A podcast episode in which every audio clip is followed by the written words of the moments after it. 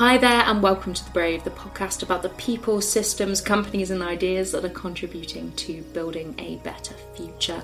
I'm your host, Bethan Vincent, and episode to episode, we speak to interesting people doing interesting things in various different fields. And today, I'm bringing you an episode which has an extremely interesting and varied conversation in it. So, I chatted to Tom Goodwin. Now, if not come across Tom, he is very prolific on Twitter. He is very kind of opinionated on the intersection of co- content, commerce, culture, and technology. And he has a sharp wit and very kind of dissective way of looking at the world, which, and I think he says this in the episode, it, it, his thoughts have a very kind of marmite reaction from the audience. I think that's the polite way of putting it. But I often find a lot of things he says very well observed, so I was very keen to have a chat to him. It's quite hard to kind of put a title on this episode, but it is just an interesting chat with a very interesting chap. Um, so I hope you enjoy it. I loved our conversation. I could have carried it on for hours, to be perfectly honest. And without any further ado, I think we'll get stuck right into things. So, um, do you want to kind of start off by telling me a little about yourself and kind of you've had a very varied uh, career, so it'd be really interesting to hear about that. Yes, very varied. I always think these days we're very lucky to be born in this age because we can mm. probably have sort of six to 12 different careers if we want, and not necessarily um, consecutively. We can sort of do two or three things at the same time. Um, I was always quite a lively, um, sort of brained person, sort of always asking questions, always being a bit annoying, to be honest. Um, I ended up working in advertising, which was a very, very, very good place for me to be. I loved it. I loved all the people I got to work with. I loved what we were about. I loved how we thought. I liked how strange we were. Um, sort of moved up towards roles which were much more about the future, um, more sort of philosophical roles about how technology was changing the world. Um, you know, I was a terrible account manager, I was a terrible account director. I wasn't very good at being a strategist, and I sort of found a nice home. I'm sort of looking more at the sort of side of business more than advertising, more at the general marketing environment. Um, and because I was quite opinionated about um, seemingly everything, actually, um, people kept on asking me to sort of speak at things and I'd write pieces, and people would quite like what I was saying. Um, so I ended up sort of writing a book and being a bit of an author. And then recently I've been asked to make a TV show for Euronews. Um, and I keep on being very aware of the fact that I do quite a lot of talking, uh, just like I am now. I do a lot of thinking, but I don't really make anything happen. I don't really sort of end up bringing about a change. Um, and therefore, I've kind of gone through this process now to try and find a way to actually genuinely make a bit more of a difference, you know, rather than just leaving a room and everyone's like, oh, that was nice. Um, how can you make something happen? Yeah, because I think uh, in the kind of preamble of setting up this chat, you kind of said to ask tough questions. And one of the ones I had is, are you just another futurist? Yeah, no, um, I mean, I can, I think um, I felt quite guilty traveling around the world and going on stages, sort of waving your arms around and being interesting and, you know, somewhat helpful. But I was always aware, one, whenever I left the room or the stage or the airport or whatever, or the, or the Sheraton, um, nothing would really change. And two, I was doing that because I was aware how difficult it was to actually do that. So I was being quite either strategic or lazy, to be honest. Um, and I, I, was always quite surprised, actually. People obviously got quite irritated with me generally, um, but no one got irritated because they were sort of saying, Who am I to do this? You know, no one ever got irritated or told me they were irritated because it was quite sort of disingenuous and naive to go around saying, You know, all you've got to do is this you know, when I hadn't actually done that myself. Um, so yeah, I think um, my goal now is to be much more focused on um, bringing to life real change and focusing on what really matters. Um, and in particular, the word sort of futurist. I'm trying to sort of move away from that because I think there are so many people out there that are going around, you know, everything's different now. Disruption is changing the world you know we now buy things from phones. Um, you know come on it's 2022 we've been doing this stuff for a while. You know let's get a bit more real. You know let's think about how can we improve the packaging how can we improve customer service um, how can we make it easier to buy things how can we make it easier to find things we really like? Um, so it's to be a sort of more pragmatic form of that um, that hopefully makes it easier for me to actually bring about change. So, uh, I mean, I've obviously kind of read your work and I've followed you on Twitter for ages, and a lot of the stuff you say is. I don't mean this to be rude, but like it's quite obvious stuff, isn't it? Like, you know, you need to be thinking about these things, and the challenge is almost in the doing. Why, why do you think companies in particular are really bad at this? Because they know the world is coming, like they know the future is coming and they need to act, but they never seem to be able to do anything about it. Yeah, I mean, you are absolutely right. And uh, again, some people sort of seem to think it's a very good thing that I say what other people are thinking and they haven't said it. Other people get very irritated by that and both have a point. Um, I think something very weird happens when large groups of people get together. Um, I think something very weird happens in American culture in particular, which does sort of celebrate sort of ego and diligence and um, tribe building.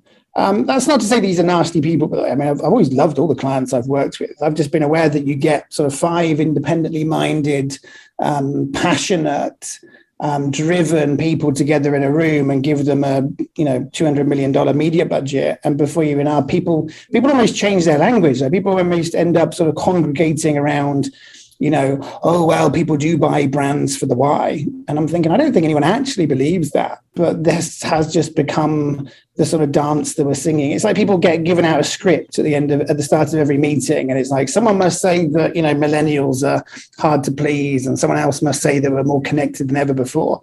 And you're thinking, this is nonsense. Um, I think we like being very busy. Um, anything um, that really makes a difference is often something that needs a lot of collaboration between different departments.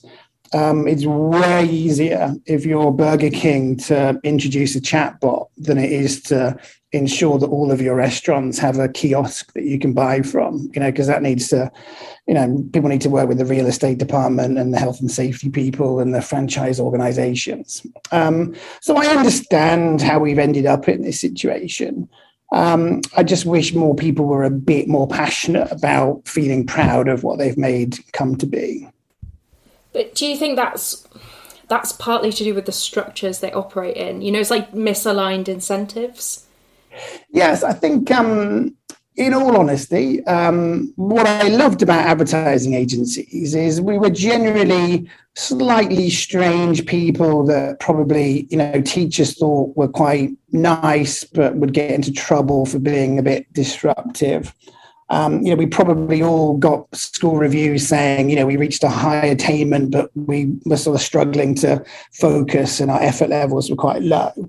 Um, and I think most people find their home um, and if you end up working for a very large sort of Fortune 500 company in marketing in a sort of campus built in the 1950s, you know, in the suburbs of a, um, a sort of regional capital, um, you're probably not there by mistake. Like you probably didn't, um, you know, you, you, probably didn't deserve to be, or not deserve, you probably, you probably didn't make the final round of Droga 5 um, and then decide to take that job because it had a company car and benefits. Like you, you, probably love the fact that you get to be, have quite a predictable life. You probably like to be sold to. You probably like to have a career development program. You like to have um, a pension, and those are wonderful things. These are these are very good attributes to have. But having worked for a big company myself, I worked for GlaxoSmithKline for about two years.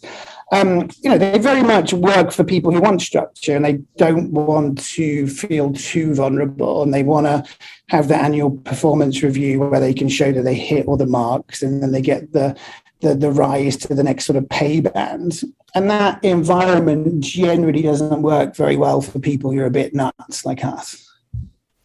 Yeah, I'd agree. And I think actually, um, this is kind of a tangential point, but marketing's kind of focus on metrics has been a further kind of pigeonholing that of where you're meant to be able to kind of advocate for everything with data and especially with brand, especially with experience.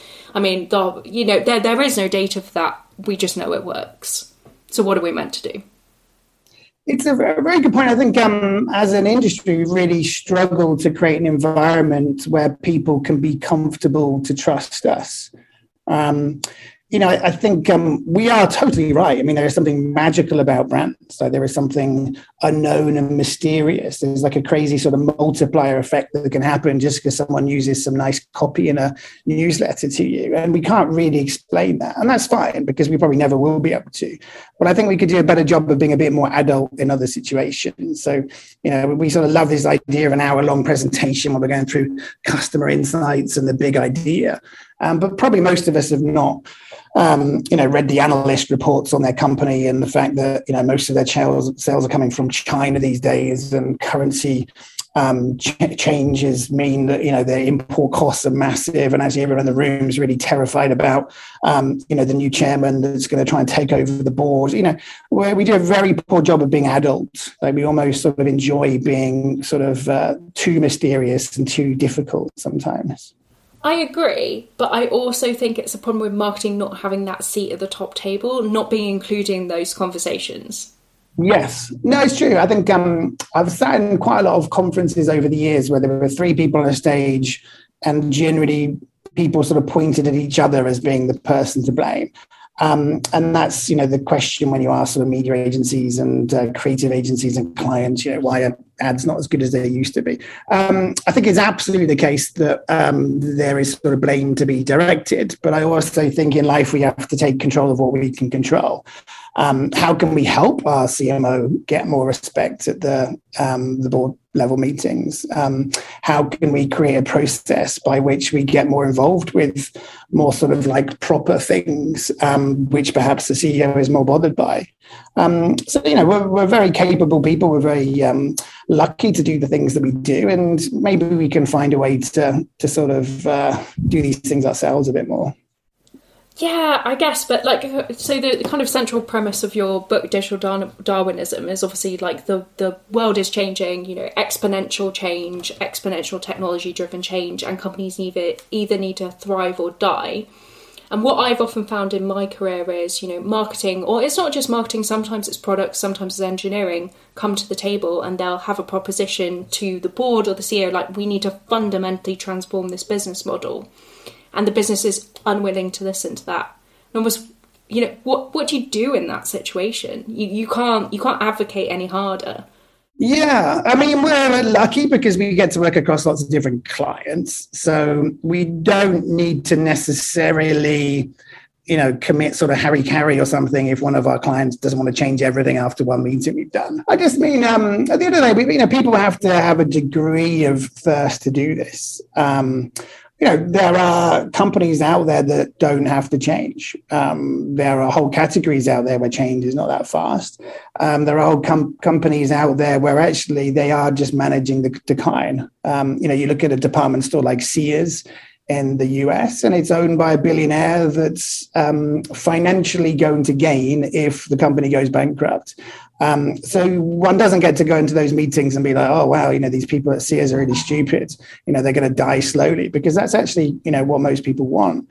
Um, so I think we have to look at these things in terms of appropriateness. Um, many companies are so screwed because all of the incentives are such that they won't ever be able to change. Uh, many companies are screwed because they have a culture which is just deeply shitty. Um, often the people that sort of need my help the most are actually the companies that really don't need it because they're already doing amazing stuff. Um, and the companies that need me the most um, aren't able to buy me because they don't have the, you know, they don't have a, a, a way to do this. They they um, they'd much rather spend money with Accenture or Bain or something and have someone tell them that what they're doing is great, uh, and then they get to be happy for the next four years, um, and then they can leave. So do, do you think it's kind of a naivety of particularly kind of the marketing function that we, have the right to change these businesses that we can change these businesses? Oh that's a very good question. Um, i think we are probably all quite naive um, and therefore um, it's wrong for us to think this way. Um, but I'm quite happy to be naive. I'm quite happy to be naive and um, excited uh, to be naive and think I can make a difference and then end up realizing I can't. Um, so yes, but you know, let's not dwell on that too much. Yeah, in, indeed, indeed, I agree. and then I think you kind of touched on that kind of cultural change because it's not it's not just about new products or new proposition or new markets. It is like fundamentally sometimes business culture can be broken. Is that something you ever well, presumably you do touch upon, and how does that kind of intersect for you? Um, the hard thing about what I do, and the reason why you know I'm not an owner of a mega yacht, um, it's not the only reason, um, is because I'm kind of a generalist in my approach. You know, every time I talk to a large company, um, often they've got lots of little problems. And often those problems are all over the place. You know, often it's they can't really bring innovation to life. Often it's that this department and that department don't like each other. Um, often it's that they live in a building that's you know making everyone unhappy, so they work in a building. Um, often it's because their business model is a mess. Uh, often it's because they've got crazy competitors that got way more money than them. Um, and therefore, my approach is to try and be quite generalist. Um, and you end up with the case where almost every company has a culture which is not quite right. Um, mainly because of the thing we talked about before, actually. I mean, to, to, join a big company, you're either one of two things. You're either a person that wants a degree of predictability and a degree of safety, and you want a company that looks good on your resume, and you want a company that when you get a job offered, you know, your mum or your dad's kind of a bit proud because they've heard of it um, or one in sort of 10,000 uh, sort of hires will be the kind of change maker that's brought in to make a difference. And they've, you know, just worked at Beats by Dre or they've just come from Spotify. Um, and then they're sort of put into these roles and basically sort of told, you know, come on, uh, change us. Um, so it, it's very difficult to operate in that environment. Um, I think the conclusion that I ended up coming to mostly is we can't really change these companies that much. We can probably find units to change within them. Uh, we can probably find new entities that they can create. Um, you know, so if you're a company like Sears, it's probably better off right now creating a whole brand new sort of retailer for the future from your 50 best staff and um, $25 million than it is trying to change the whole sort of behemoth that is a department store. I agree with that. I guess there will still be you know, there's an element of kind of your like you you'll accept that job as the change maker because of the nice salary because of the benefits. And i guess you have any advice for those change makers who almost like they're bought in to deliver on something they actually can never realize? Um my advice would be that probably everything you're thinking is right and you probably understand everything and you are just in a very difficult situation um, and therefore you are in control of how you respond to that situation. Um, you know if you're put into these positions at a very high level with the board's blessing and lots and lots of money at your disposal um, you probably have a near impossible task where you have to recruit sort of 25 people a bit like you at the same time as integrating them. And you're going to work your nuts off for about three years and then just die of exhaustion. Um, and that's about as good as it gets. Um, if you don't have that sort of budget, you either decide, am I going to not really do my job and sort of, you know, smile nicely in every meeting and get everyone to like me um, and sort of have an easy life, but ultimately change nothing? Uh, or am I going to be amazing at my job and I'm going to go into every meeting and go, oh my God, you could do this, you could do that. Let's bring in this person. What about 5G? What about 3D printing? Um, in which case, everyone's going to find you sort of very in, in, irritating and not really invite you to any meeting. Um, so you sort of face this spectrum really of how well do I do my job? How much energy do I put in? How long do I want to stay here? How happy do I want to be? And most people end up a bit in the middle where they kind of bring a bit of change here and there. They sort of um, they don't have a sort of mental breakdown. They pick their battles. They do, you know, one thing that they're a bit proud of every six months, and then after three years they go on to something else. Um, but in a way, in the current environment, that's probably about as good as it gets um, because most of these companies don't really want to change. Yeah, so you're better off going to a startup, probably, maybe. I think um, I'm not sure. I'm not, I'm not um, experienced enough to know. Um, just be aware that you're wrong to assume that everything's going to be great somewhere. Because if you're in a startup, you know you get way more control, but then you're around other people that don't actually know what they're doing, and there's no real experience, and you know suddenly you've got no budget, and actually, um, you know you can't get people to do favors for free anymore. Um, yeah, I mean, we just need to be uh, aware of reality. You know, if you feel like you're doing something wrong because it's hard, um, maybe you're not doing something wrong, maybe you've just been asked to do something that's really difficult. Um, if you think that people are being weird and illogical, that's just because people are weird and illogical. Um, in particular, if you do your job too well, you just end up scaring the shit out of everyone. So yeah, that's a good point actually, because obviously, like a lot of this kind of the rhetoric we're using is very kind of Silicon Valley, like it's very kind of American and it comes from that origin, I guess. And you've obviously presumably at some point shifted over to the other side of the pond. You know, it, is there is there a huge cultural shift there in the way people kind of approach change making and I guess like transformation? Yeah, the, the hardest thing about moving to the US from the UK is you presume that not that much is different you know, you presume that if you just use the word sidewalk rather than pavement, if you talk about elevators, not lifts, then you're fine. Um, actually, it's totally different. Like everything about corporate culture is very different. Um, it's very, very not eccentric.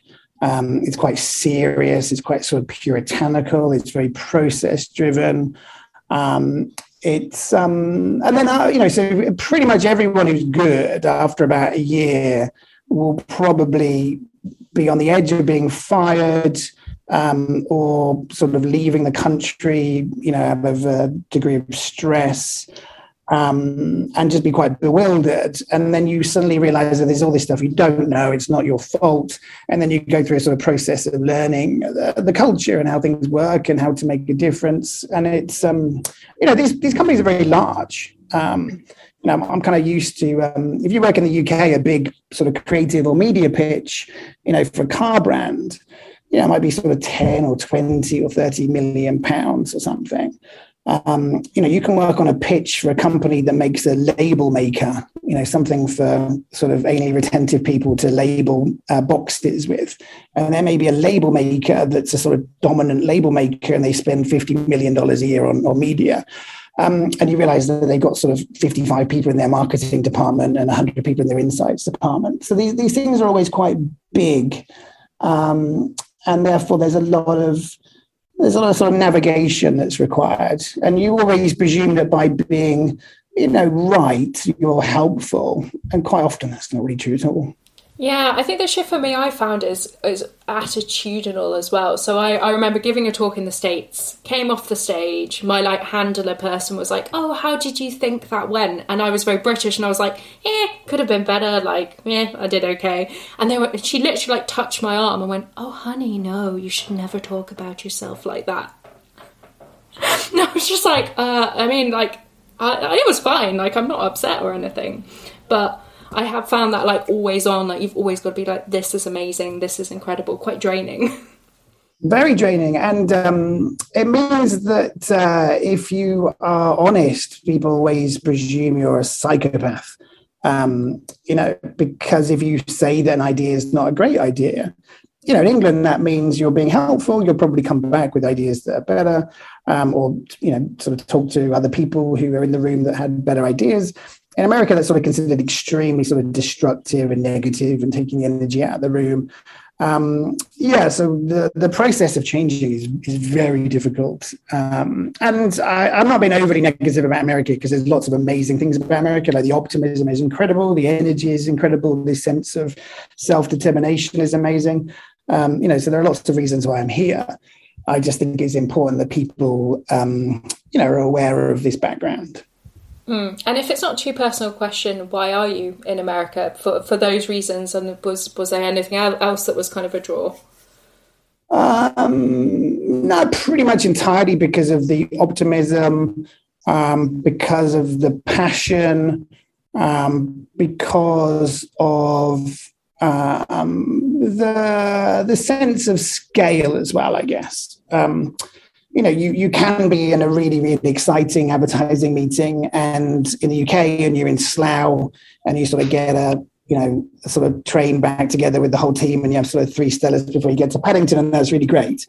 Um, but there is something quite amazing about having a meeting for a client and they're in the Empire State Building.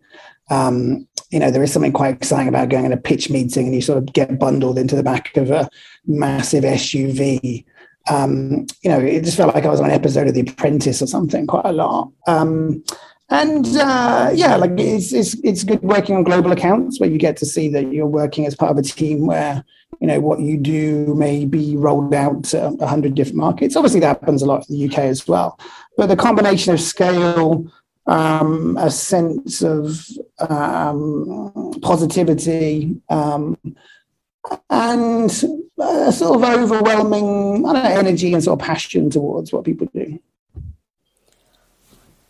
That's really interesting. To throw a kind of spanner in the works, obviously, we've just been through a pandemic. There's a very kind of uh, concerning geopolitical situation that is not looking like it's going to resolve soon. And kind of America is this land of optimism that the facade does seem to be crumbling a bit. You know, their place on the world stage. I would say this about the UK as well, to be perfectly honest. Like, it does kind of feel almost this kind of Western dream is falling apart a little bit. Do you kind of get any sense of that from? Does that come through in any of the work you're doing? Almost we're living in this kind of you know the end of the Gilded Age in a way. Yeah, um, this is a very good and profound and sort of deep question that it's quite easy to answer in a way that may almost seem flippant given the scale of it. Um, I think every day we have um, almost like two containers um, on our desks or next to our bed or wherever we are. And one is the sort of the, the sort of wine box of reality, or, or the wine box of news. Uh, let's not call it reality; let's call it news. Um, and by drinking from there, we get informed about the latest developments in Ukraine. We get to sort of look at the very divided political landscape in the US. We get to be, you know, sad or happy about Brexit, depending on how you feel. Um, and we get this overwhelming sense of dread and information and change and uncertainty. Um, and then you have your other sort of wine box, which is your wine box of your own reality. Um, and some people are waking up in lovely houses in upstate New York and they've got a great garden they're working on. And other people are living in an amazing sort of flat share in Shoreditch with people that are really good fun to live with. Um, you know, I live in Miami where I get to um, sort of drive a nice car. Um, and we have that sort of wine box. And I think every day, um, we should be aware we get to decide um, what we're drinking from. And a diet of only our own reality and our own circumstances is deeply ignorant um, and will lead us to a direction where um, we're not being sort of good humans that understand the sort of relativity of our lives compared with others. Um, if we drink only from the other box, then we're going to be overwhelmed with dread and feel guilty about buying a sandwich from you know um, any store that um, is over sort of a certain price because that money could have gone to someone else. And I think we have to sort of create our own daily cocktail. Um, most people, I think, in work, um, I don't know what it's like in the UK, but I think in the US, there's almost this agreed sense that we've all been through so much that we can only just about acknowledge it but we can't really dwell on it so much because that makes it real and that means that people might just start sobbing into a microphone on a zoom talking about how they couldn't see their late father's funeral. Um, so i think everyone has worked in a sort of agreed shared suspended reality not because they're ignorant people or because um, they're not able to deal with it but just because that's what we sort of tacitly all agreed. And i think it's probably true for the uk as well yeah, definitely. I think there's also a bit of kind of um, gallows humour about it all going on a little bit. Like, oh, lol, the pandemic, like, wasn't that terrible? But now we can go to the pub. Isn't that amazing? You know, type thing. Whereas, oh, I don't know, I, I, I don't know if this is the case in the US, but obviously we're having the massive kind of energy crisis here with prices, you know, inflation hit, predicted to hit 10%. I don't think people have necessarily caught up to the fact of what that's going to mean for their daily life you know, like I I've noticed that I do a lot of driving to see clients, and like every time I fill up my car with petrol, which I should be driving an electric car, that's a whole another point. Um, I'm like, oh my god, like that's concerning. I am concerned about this.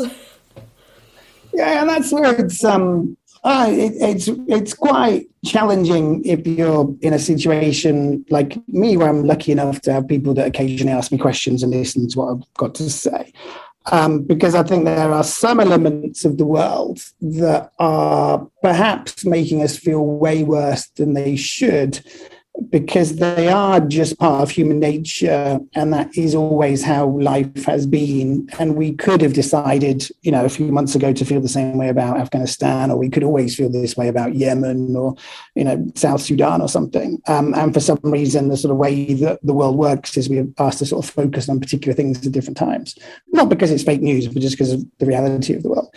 Um, and then there's lots of news which is actually very real but not particularly um, sort of fashionable um, and often quite horrible, so that we don't ever really think about it enough. So that would be the cost of living crisis. I mean, you know, if you think about the different uh, percentiles in different countries, you know, it's the very most vulnerable that are facing the most significant uh, changes to their personal finances that we've ever known, really, I think, um, unless you sort of count the 1970s. Um, and somehow we're not really thinking about that much because that's too close and that's too like deeply depressing. Um, but we really should be focusing on the fact that there are going to be lots of people that literally can't afford to eat or can't afford to heat their homes. Um, but at the same time, we also have to sort of try and keep in mind that you know, for a lot of people, um, the last 50 years have generally seen most things improve. Um, and trying to keep sort of all of these things in our heads at the same time, I think creates so much of a cognitive dissonance. It's quite hard. Like, you know, we may realize that filling up our car with petrol is more expensive than ever. But at the same time, we probably can nip on a EasyJet flight to Barcelona um, and get a bit of sun to top up the fact that we were cold for three weeks. Um, and obviously that's very different depending on your level of, of income and privilege. Um, but we should try and have this sort of holistic view of this stuff altogether. And it's very hard to do that because if you talk about this stuff, people think that you're probably being more sort of optimistic than you should be, or you're being dismissive. Um, and if you don't talk about it, then we all live in an environment where we can't really have difficult conversations. I think it's also about what you almost kind of promise. So I grew up in like the 90s, like I was kind of like a little kid and then a teenager in the noughties. And that like the social kind of promise to you was like the world is golden, like the Berlin Wall has fallen, like everything's open, like capitalism's great, and then you graduate into the worst recession in history. So I, I don't know. I think different age cohorts experience this slightly differently. No, they did, and it's amazing how quickly things changed. Um, and um, yeah, that, what you say about what the world almost sort of owed you or promised you, I think is interesting. Because I think I grew up in 1979, and it was basically the gap between the world being so terrible in every way um, that you were lucky to get anything, and the sort of start of your era, which is not only should you expect to live a nice life, but almost the world owes you a nice life, and if you're not having a nice life then something deeply unfair must be happening. And it has to be the sort of system rather than you. Um, and I think that boundary is quite interesting. And that boundary is inherently quite um, sort of tense for a lot of people. Because if I do a sort of tweet saying, oh, we should be aware that, you know, child literacy has never been um, higher, you know, the number of women that died during childbirth has seen amazing um, progress. Look at GDP across the world you know, I sort of grew up in an environment where every time you were in London, you're a bit scared because of the IRA bombings. Um, I do remember, you know, researching nuclear weapons in the school library um, with their Encyclopedia Britannica because the sort of threat of the Cold War was everywhere. Um, and I don't know, sometimes um, that gives you a sense of perspective that I think some people don't have today. Yeah, and I think that that plays into this whole kind of millennial, like snowflake millennial discourse and actually, like we did have it good. Like I'm not gonna lie, like we had it really good. You know, it was like it's Tony Blair. Like you know, education was properly funded and everything. But it's the it is that rug kind of pulled under you where you realise reality exists, and it is, yeah, it is like up to you as an individual, but also it's these kind of collective choices we've all made about the society we live in. Yeah, and I think I mean we are remarkably lucky in that we have a lot more freedom to build the life that we want these days. Um, we have many more opportunities than we've had before. Um, you know, I think good versus bad. I know, I know you wouldn't want to phrase it that way anyway, but it's better just to think of it as different. You know, there are many yeah. aspects of life today which are absolutely amazing and better than they've ever been before. There are many aspects of life which are absolutely horrific. Um, more than anything else, no one's ever sort of trained us how to live in this age. So no one's ever told us, you know, here's your phone, don't read too much of this, this is bad for you. Um, we've got no idea how to sort of navigate this stuff. Like we've got, we're asked these days to almost be our own press departments, where you know every time there's a sort of global cat- catastrophe, you know, we almost need someone to tell us, oh, you know, bad things are happening in Afghanistan. You know, what flag should we put on our Facebook profile? You know, um, awful things are happening with racial inequality. Like what, you know, what sort of uh, GoFundMe do I point people to? And we're not really wired to deal with this stuff. Like, it's not right that people care so much about what we've got to say. It's not right that we should um, have to be on top of the news all the time and be ready to sort of answer questions on it. Um, it's not right to care so much about everybody that you don't look after yourself as much as it is to only look after yourself. Um, so it's very difficult to navigate these times. I agree. I agree. I think that's a really nice place to kind of like clue. You know what I mean? Like that's a nice kind of you know co- coda to the conversation. No, I think that's what I'd say. Like these are very weird times. In some ways, things are amazing. In some ways, things are awful. Things are probably going to get better. Uh, people feel very guilty about the good stuff they have in their life because we haven't figured out what our relationship with technology is. So if you're feeling confused and a bit happy and a bit sad and massively overwhelmed, it means you're probably doing everything right. Yeah, and I think I take solace from the fact. So I studied medieval history at university, and literally, like they thought they were living in the end times. Well, pretty much every period in history is thought is living in the end times, and like this is the worst thing ever, and like it can't get any worse than this. And we have continued, and we have kind of evolved and gone on to great things from there. Yes, and we are amazing. Like we we have at our disposal all of the tools we need to do incredible things. Um, I think people quite often think either I'm way too miserable or I'm way too sort of happy. And it's more that we've got everything, but how we use it frustrates me. Um, you know, there's no reason why we can't all have an incredible, abundant, enlightened, connected, um, empathetic, thoughtful world that we all create. You know, ultimately, almost every single person on the planet is a good person. They're just sort of struggling with the tactics of how to manifest that. Um, and I live in massive hope that we'll figure it out. Mm, I like that. That's a really positive, like it's a realistic but positive sentiment, if that makes sense. You know. So, if people want to kind of find out more about you, your kind of work, your writing in particular, which is really interesting, where, where would they head to? Uh, I think a website, tomgoodwin.co. Um, you can find me on Twitter. I think I'm Tom F. Goodwin. Um, you can find me on LinkedIn. I'm probably the same. Um, yeah, and it's quite often it's just a random series of thoughts. So for quite a lot of people, it's probably a bit obnoxious and um, overbearing. Um, I'm starting a blog, I think, quite soon called Nowism, but I'm not sure if I'm going to do that because there's a vulnerability to writing a blog. Um, I've got a book out. Um, it's the second version of Digital Darwinism, which actually talks about some of this stuff. Um, so you might like it. Thank you so much for listening and to Tom for coming on. That was a really far ranging but good conversation. So, if you're not aware already, uh, The Brave is obviously a podcast, the podcast you're listening to now, but we also have a newsletter over on Substack which explores very similar themes uh, through written kind of content, and also the podcast gets shared in that email list as well. So if you're looking of kind of easy way of getting updated on when new episodes are live, I recommend signing up for the newsletter because you will get additional content and you will get notified when new episodes go up. And finally, I'm always looking out for interesting people who want to come and talk about interesting things on this podcast. If you fit the bill, get in contact with me. You can find me on Twitter, LinkedIn, even Instagram, even TikTok now, which is a vibe. Um, but you can also contact me on Bethan at bethanvincent.com. Always happy to hear from people and kind of get pictures for people to come on. So I'll leave you with that. I hope you have a wonderful rest of your week, whatever you're doing, and I will speak to you again soon.